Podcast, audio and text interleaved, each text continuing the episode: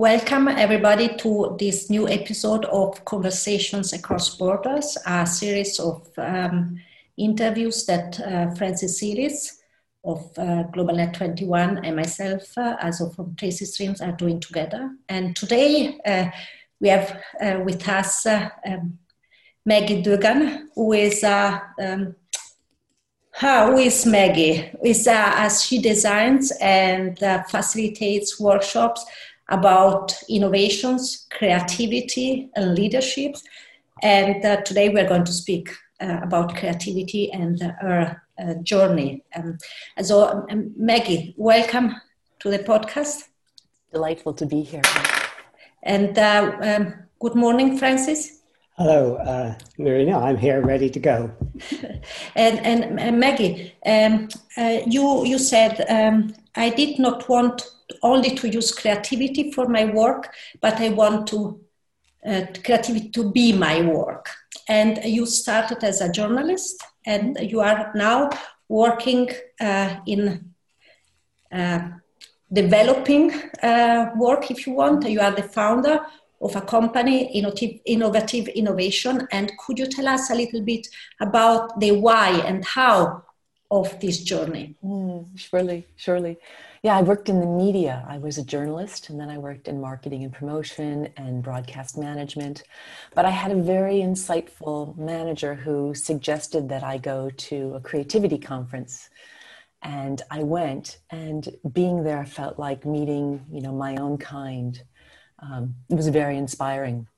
And so um, I started going every year and gathering skills and tools and techniques to be more creative and to facilitate people to be more creative. And i was using it in my in my work in the media. And at one point i just said you know i don't want to just be using it. I actually want to be living it and teaching it and bringing it. So i very easily i shouldn't say easily over time gradually is the word i want uh, transitioned from um, using creativity and facilitation in the broadcast field to actually facilitating creativity and innovation and doing training. Probably took me five or six years to make that transition. Okay, um, so you do what you call um, inclusive innovation and creative innovation. And that's interesting. I mean, innovation is doing something new and it can be good, it can be bad.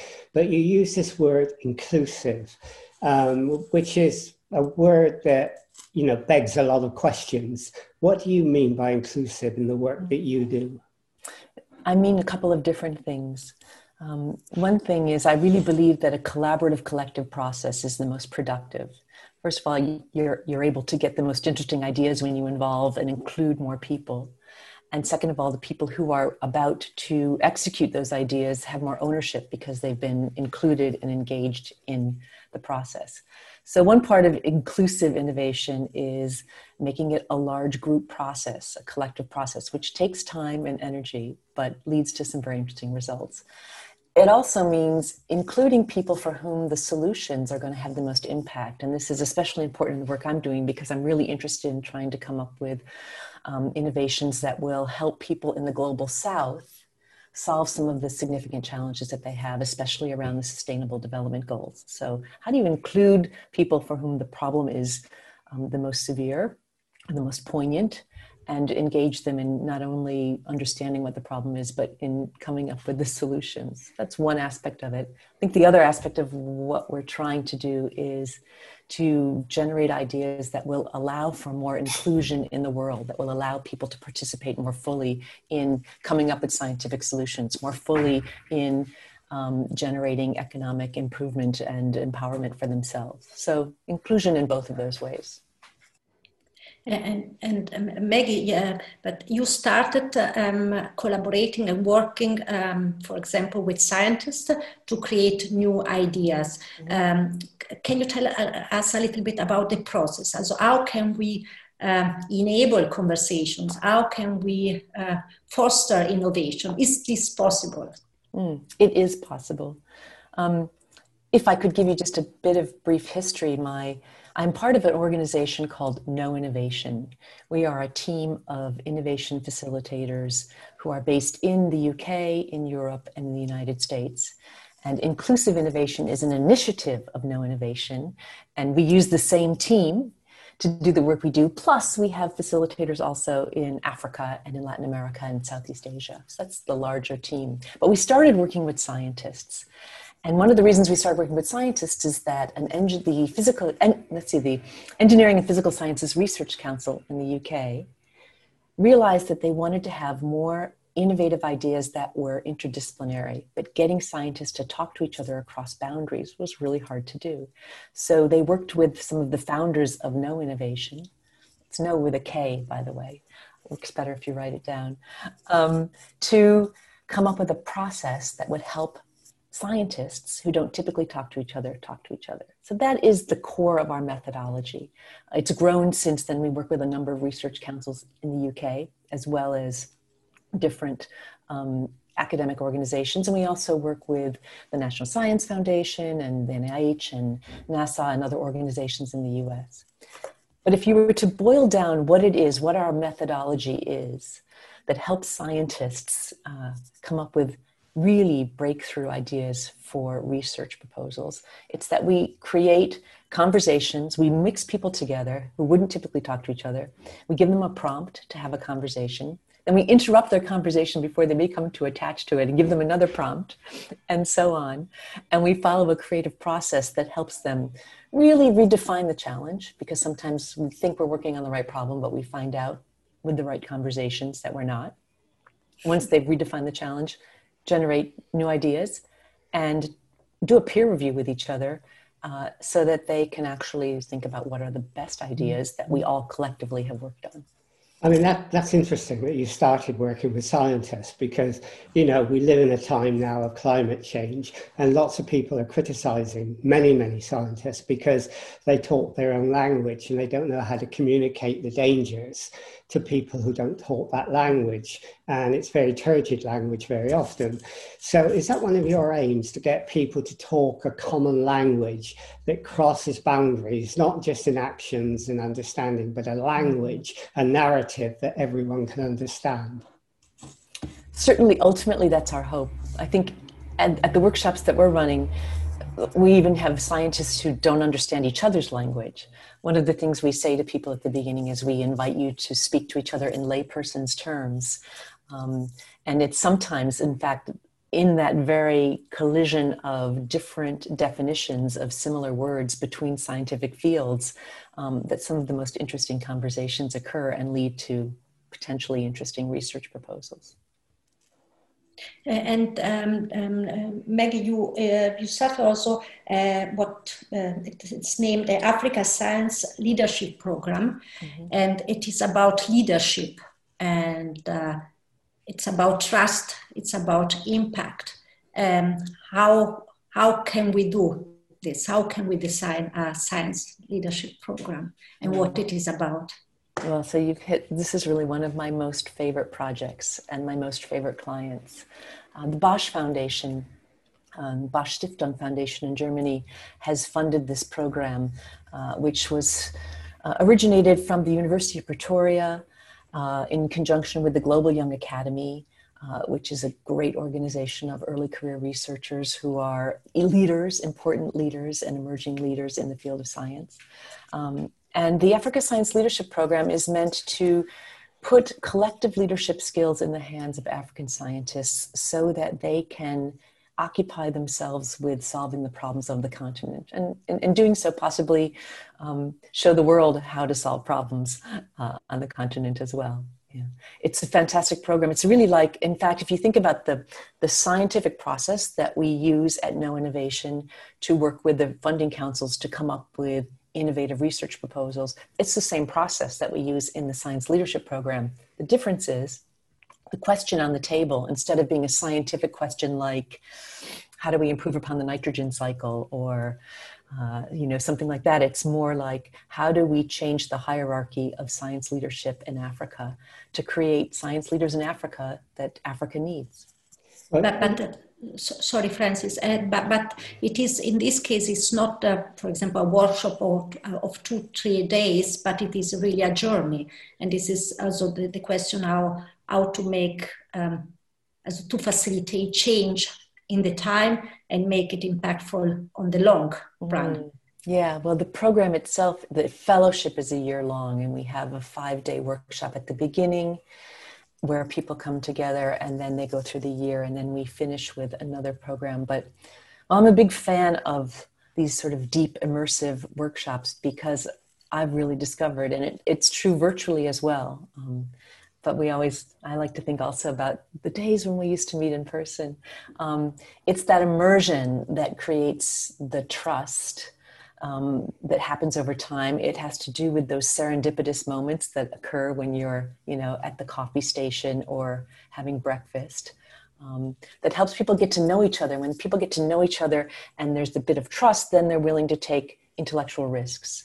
And when they're willing to take intellectual risks, mm-hmm. that's when the real thinking happens. That's when the real problem definitions come to light. That's when new ideas happen. And it doesn't happen if people don't trust each other. So, a lot of what we're doing in the Science Leadership Program is helping young early career scientists understand how do they build trust with each other but also how do they build trust with their teams in their labs so that they can have conversations that are cross disciplinary and cross borders and they can go further you talk quite often in, in, in, your answers there about leadership program, leadership mm-hmm. program. Mm-hmm. Is that who you're aiming at? Are you leading? Are, are, you aiming at leaders in Africa, for example, that will influence policy? Are you aiming at future generations of leaders, or are you also aiming much wider than that at communities who want to influence policy but they feel disenfranchised? What's your target audience? That's a really good question. I'm really, really most passionate about trying to bring um, collective and creative tools to people everywhere everywhere i work. I mean hopefully after you come to a workshop that we've run um, you've learned some things that you want to use uh, back at home and with your team. But i'm really really interested about bringing our creative process to the global south and not in a way where we're saying, okay, we have this process and we're going to show you how to fix things, but more like an invitation. Here's a creative process. We invite you to use it, to adapt it, to incorporate it, um, to solve problems as you need to. So I really see what we do as bringing creative process to come up with innovative ideas, doing capacity building in the sense of giving people tools that they can use to be more collaborative and to be more creative and to solve problems together. I'm interested in the Sustainable Development Goals, especially, um, and those are quite broad, so I'm interested in breaking them down and hacking them, if you will. Um, but part of the way to do that uh, kind of came in the side door. We were invited to be um, advisors to the Africa Science Leadership Program, thinking that really what they wanted to do was create uh, scientists who were able to participate in our workshops uh, in the sandpits or the ideas labs. They're called sandpits in the UK and ideas labs in the US. Um, but in the course of discussing with them, they realized that actually our process could be useful in how we train people. So um, I guess uh, what I'm, you know, what leadership is a side door to helping create capacity for people to make change all over the place.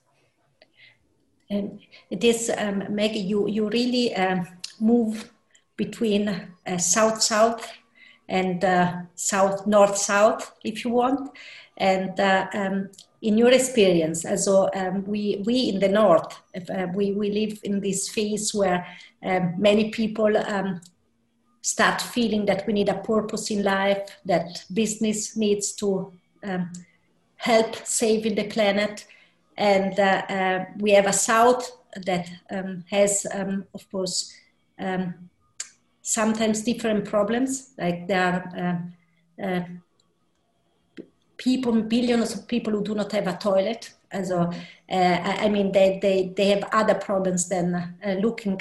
Now I'm joking about I'm joking about myself, no, and then um, uh, looking for purpose.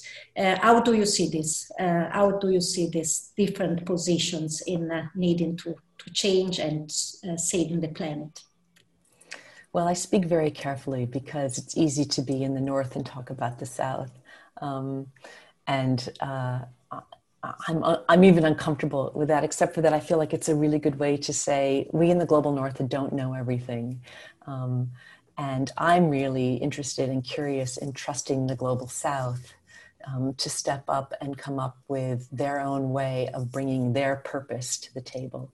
Um, you know, I think um, you, you, know you, you, talk about how we're you know we're looking for a purpose in our life. I think everybody is. I think everybody is. I think for people in the global south that purpose is much more day to day you know.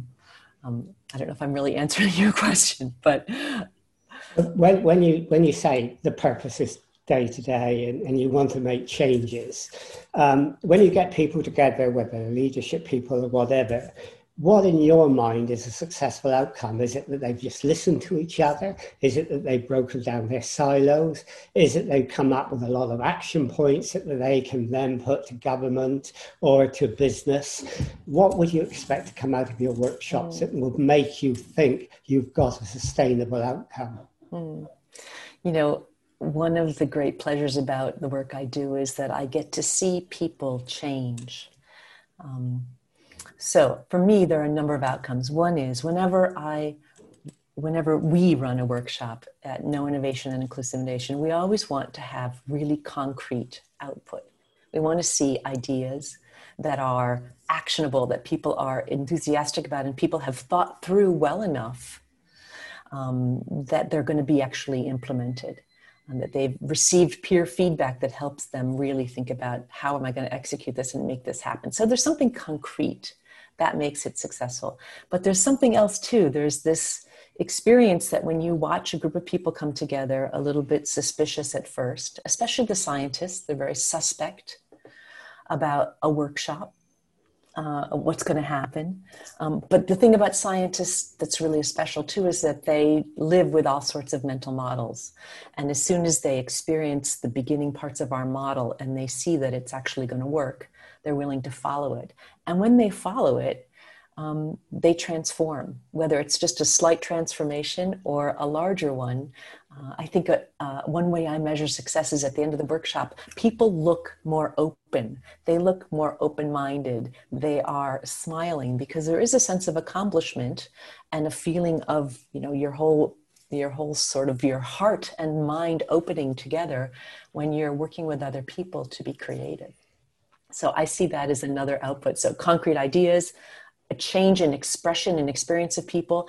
And then, quite often, what we hear from people when they come up to us afterwards, they say, you know, the tools that we used in this workshop are going to be really useful. I'm going to use them here with my lab or here with my family. And that's another output that I think is significant because that's really not only having an experience where people come up with ideas, but the residue of it what's residual is that people take on the mindset of that experience, take on the tools, and they use them elsewhere. And then there's a ripple effect about what creativity can do to the world. Maggie, what what um, uh, what, uh, what I meant with this uh, um, uh, comparison between perhaps the two stages where we are in the north and this in the south, it was to um, reflect with together with you about the fact that um, uh, inclusive innovation has to with inclusive future and uh, the future the inclusive future has to do also with uh, the, the, growth the concept of growth and how uh, perhaps the south can come up with another way to grow than, than we are doing uh, um, what we have done. Um, how do you resonate with this? I, I agree 100%. If you think about how technology has changed in the global south in a way, the, the leapfrogging that has been able to happen with mobile technology. Um, sort of skipped over things that we in the global north went through to get where we are, and that's helped create incredible innovations. Um, so I think that you know that's certainly one aspect of it, but I think another aspect of it is that um, many of the cultures in the global south are more collective. They're more inclusive. They rely on family and community in a way that perhaps the more independent um, global north hasn't. I don't know. I, I don't want to keep speaking about terms of north south but i think that those values are values that they're bringing to the table as they grow and as they have an influence on the world.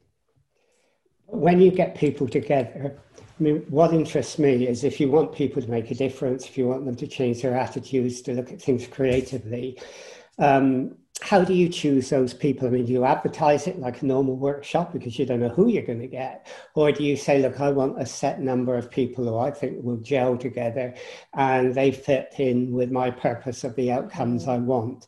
And how easy is it to get those people together so that it's exclusive but inclusive at the same time? Hmm. Yeah. That's a really nice question. I mean, there is a range of experience as a facilitator that I could describe to you of working with a group of participants who were very diverse, uh, had very different interest in being in the workshop, or very different interest or belief in um, what could happen in a creativity workshop. I've also been in workshops where people were very carefully selected um, using an organizational psychologist, in fact, to help really select for people who not only brought the right expertise to the table, but brought the right mindset and the right passion and the right willingness to collaborate. And I think maybe that's the critical piece is coming into a room, um, not needing to be right, but coming into a room with curiosity. Um, and so obviously we prefer that because it's easier to work with those kinds of people. It certainly is more efficient and you can plunge in and get further faster.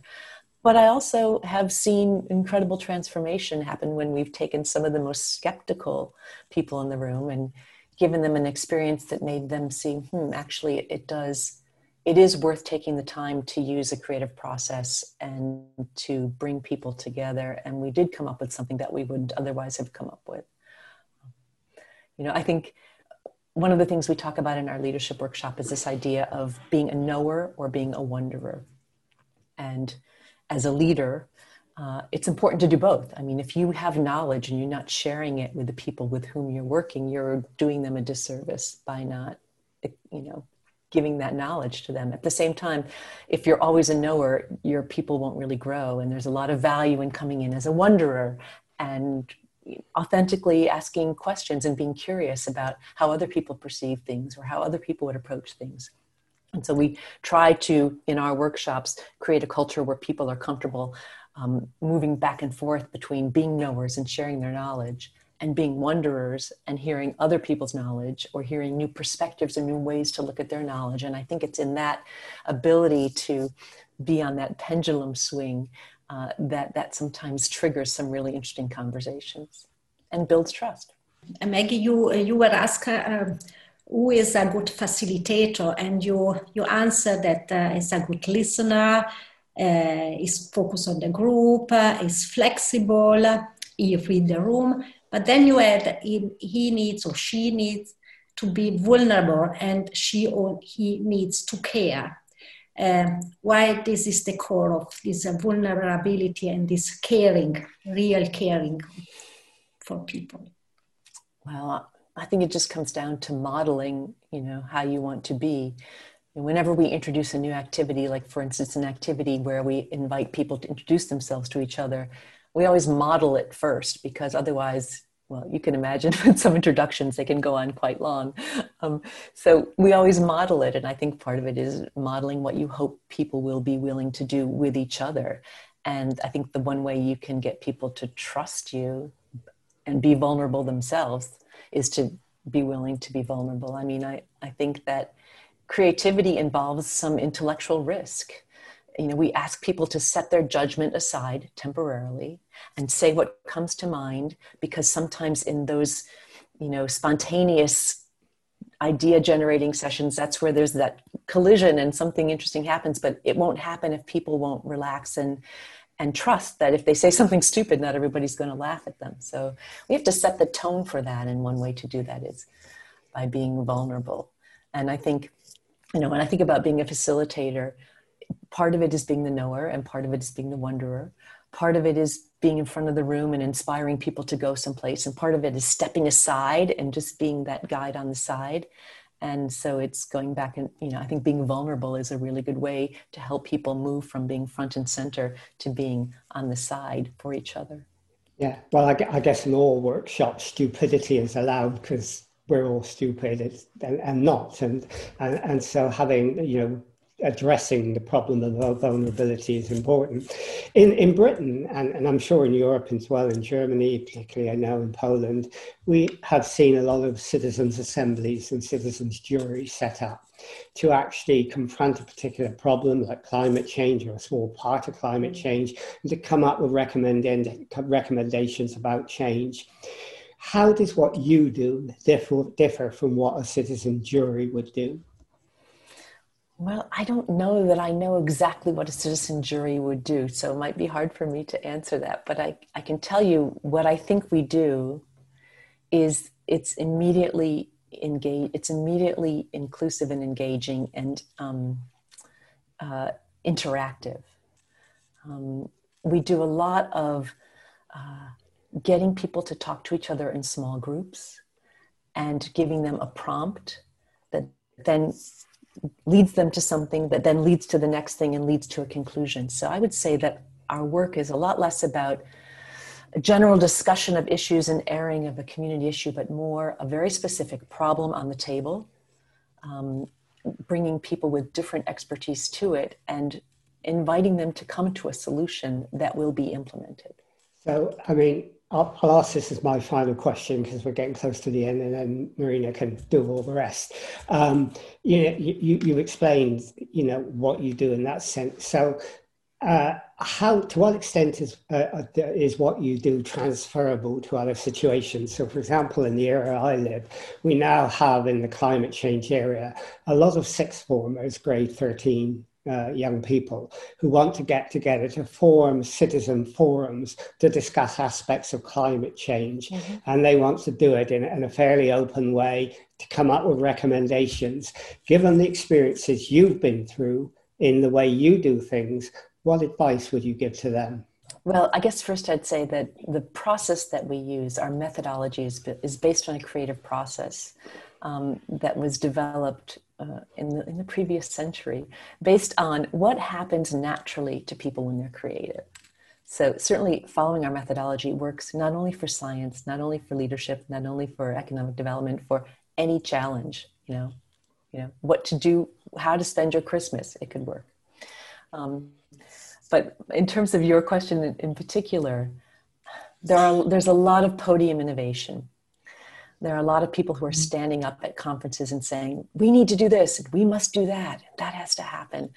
And um, I'm kind of convinced that unless somebody is prepared to put up some funding at the end of a community gathering, at the end of an ideas lab or a sandpit or a workshop that says, when the really good ideas that come out of it are presented and we're excited about them, we're going to give you some funding to allow you to spend your energy implementing them.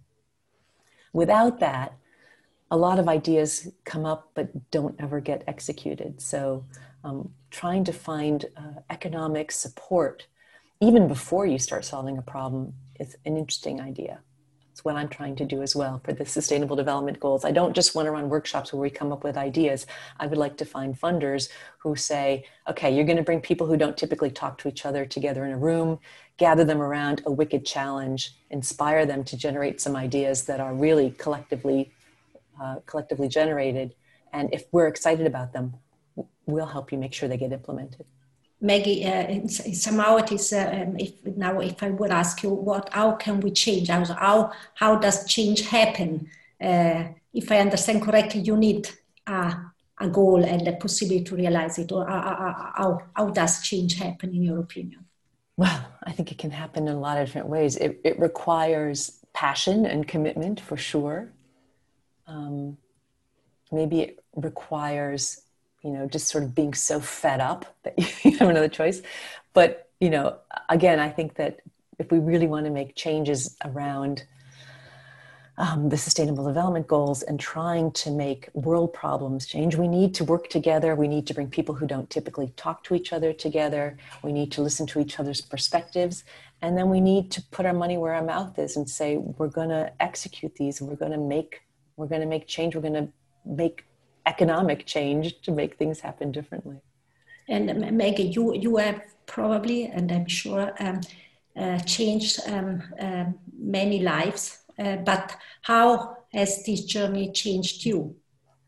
Well, it changes me every day. I mean, in order to in order to work in the field of creativity, you're working to something that's really close to your heart. Because when you're creative, you know, it's sort of opening up your heart. So I guess entering this field and working in it every day, I'm reminded to um, just to be more open-minded and more open-hearted, you know. And I think that that's really well, and especially as I get older, it's easy to get closed-minded and closed-hearted. I'm hoping that I'll stay open-minded and open-hearted. Okay, I, I, I said I, that was my last question. It wasn't my real last question, but the last one really is, you know, if people wanted to find out more about what you do and how to get in touch with you, how would they do that? Well, our website is inclusiveinnovation.org. Inclusive innovation is one word, and then .org. That's a good way to find out about us. I'm also, again, part of KnowInnovation. That's Know with a K, one word, knowinnovation.com.